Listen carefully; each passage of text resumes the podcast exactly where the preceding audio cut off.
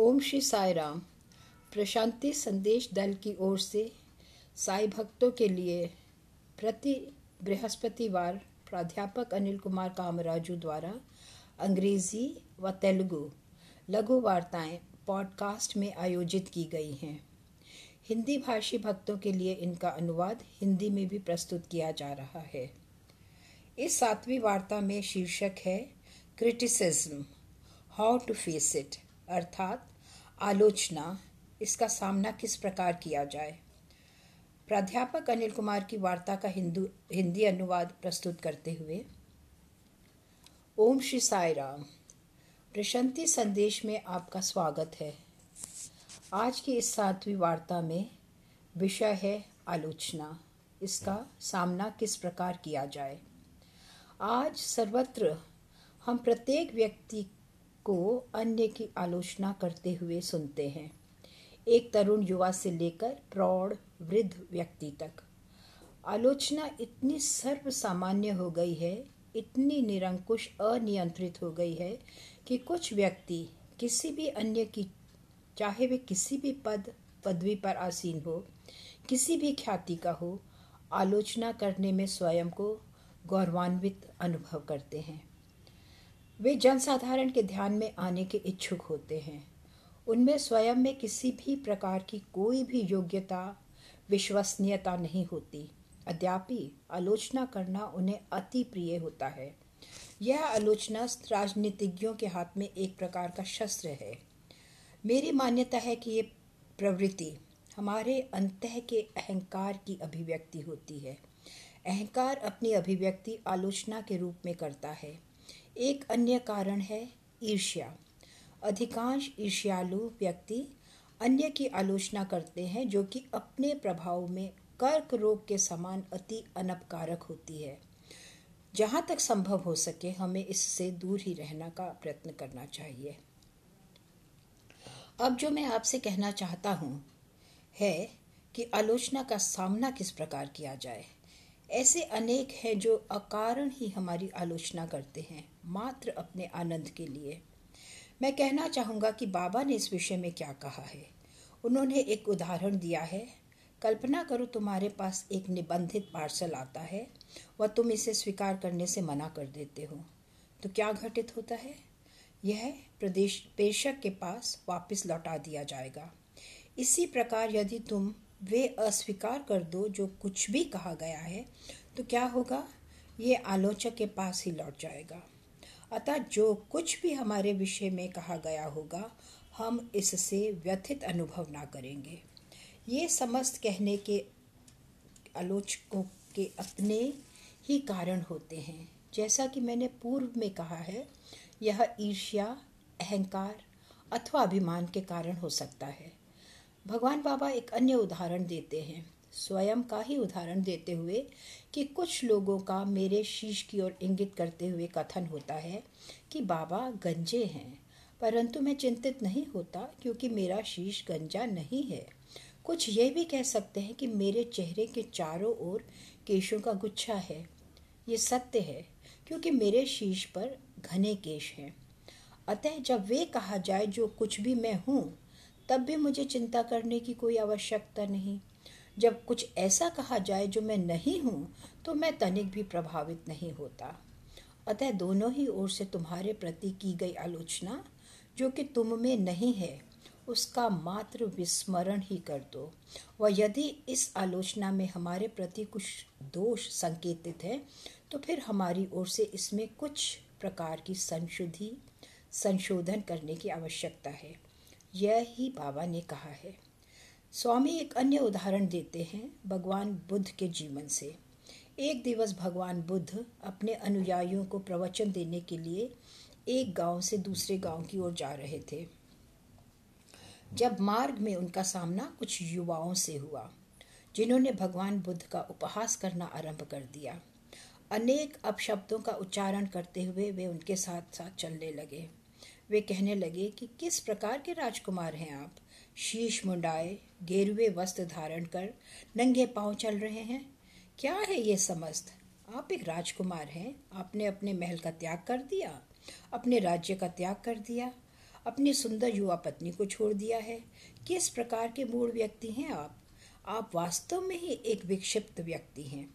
इस प्रकार ये युवा उनकी आलोचना करते चले गए, उन पर आरोप लगाते गए। भगवान बुद्ध चेहरे पर एक स्मित भाव लिए उनकी आलोचना सुनते हुए यूँ ही खड़े रहे। वह अंततः कहा, बालको, क्या इसे समाप्त हो गया है? अब आप जा सकते हैं। शीघ्र ही दूसरे गाँव से मेरे अनुयायी यहाँ आ पहुँचेंगे। मुझे अपने साथ उनके गाँव में ले जाने के लिए, मेरे प्रवचन का श्रवण करने के लिए।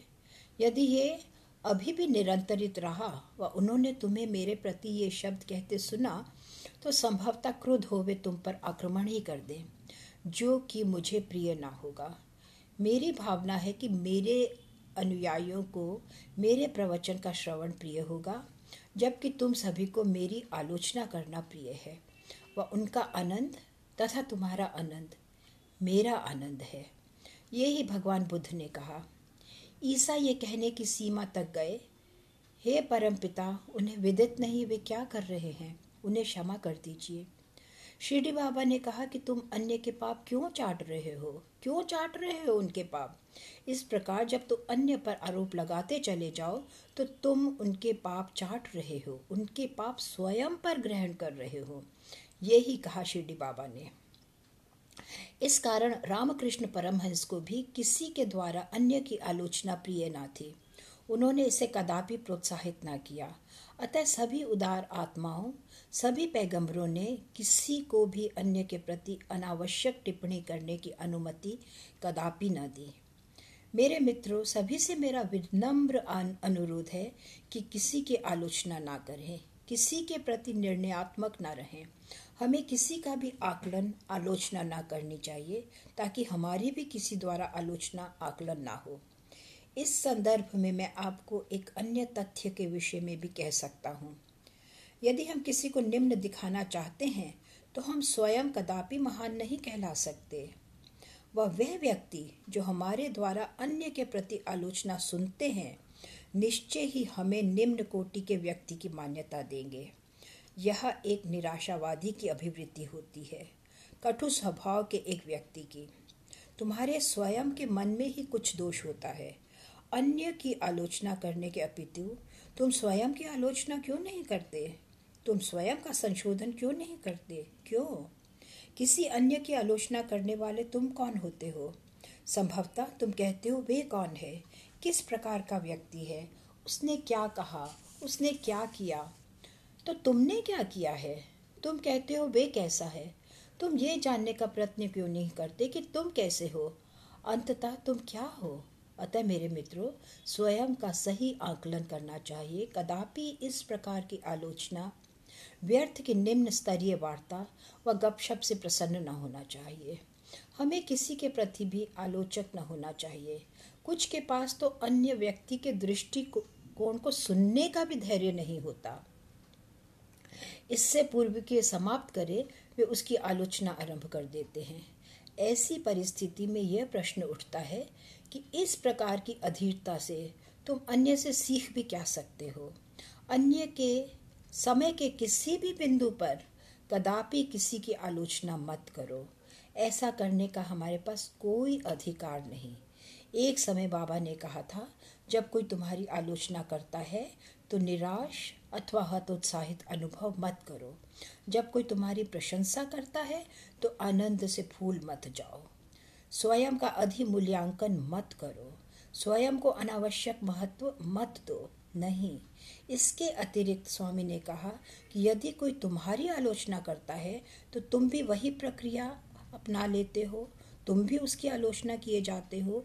तुम प्रतिकार, प्रतिक्रिया, प्रतिशोध करते हो। यह एक दुखद परिस्थिति है। यदि तुम भी उनकी आलोचना करो, जो कि तुम्हारी करते हैं तो भला तुम उनसे किस प्रकार बेहतर हो? किस प्रकार किसी अन्य से तुम श्रेष्ठ हो? इसी कारण बाबा ने कहा है कि दोष जो तुम अन्य में देखते हो, सुनिश्चित करो कि तुम वे दोष नहीं करते। तुम उस गलत मार्ग पर नहीं चलते। यह ही उचित मार्ग है, धमपदा। यही बाबा ने कहा है। इसके अतिरिक्त स्वामी ने कहा, संज्ञान करो कि इस प्रकार श्रवण करना पाप एकत्रित करना है। इस प्रकार तुम पाप संचित कर रहे हो। यह पाप तुम्हारा त्याग ना करेगा। कदापि तुम्हें मुक्त ना करेगा।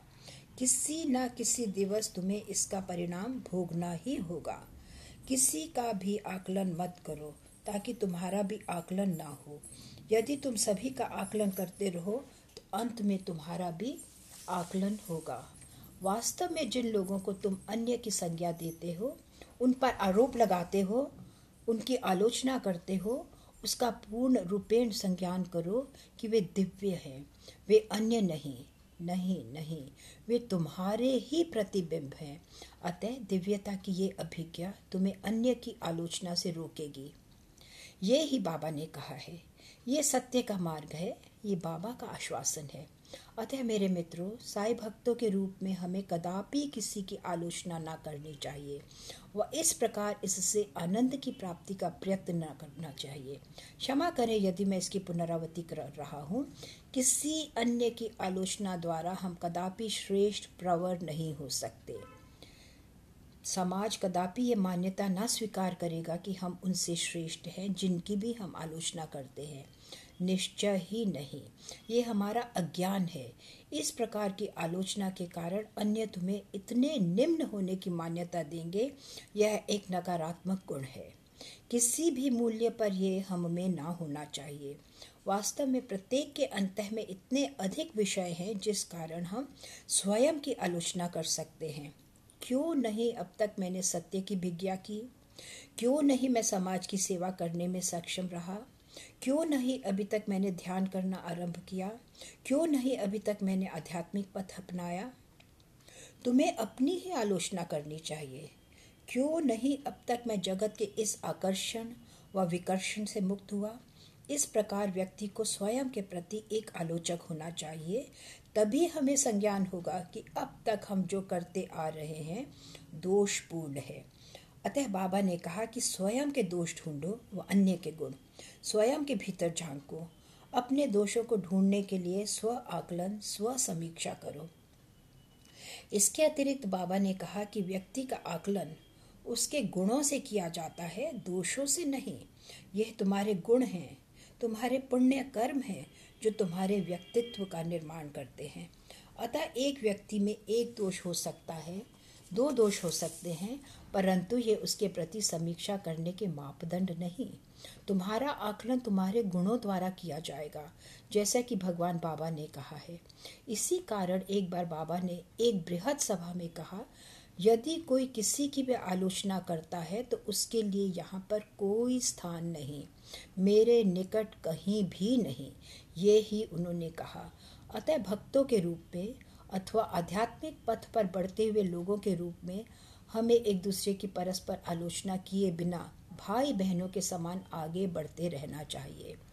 हम प्रत्येक की आलोचना के इस दुर्गुण पर किस प्रकार विजय प्राप्त कर सकते हैं? इसके लिए प्रेम विकसित करो। प्रेम द्वारा हम इस घृणित गतिविधि में ना फंसेंगे।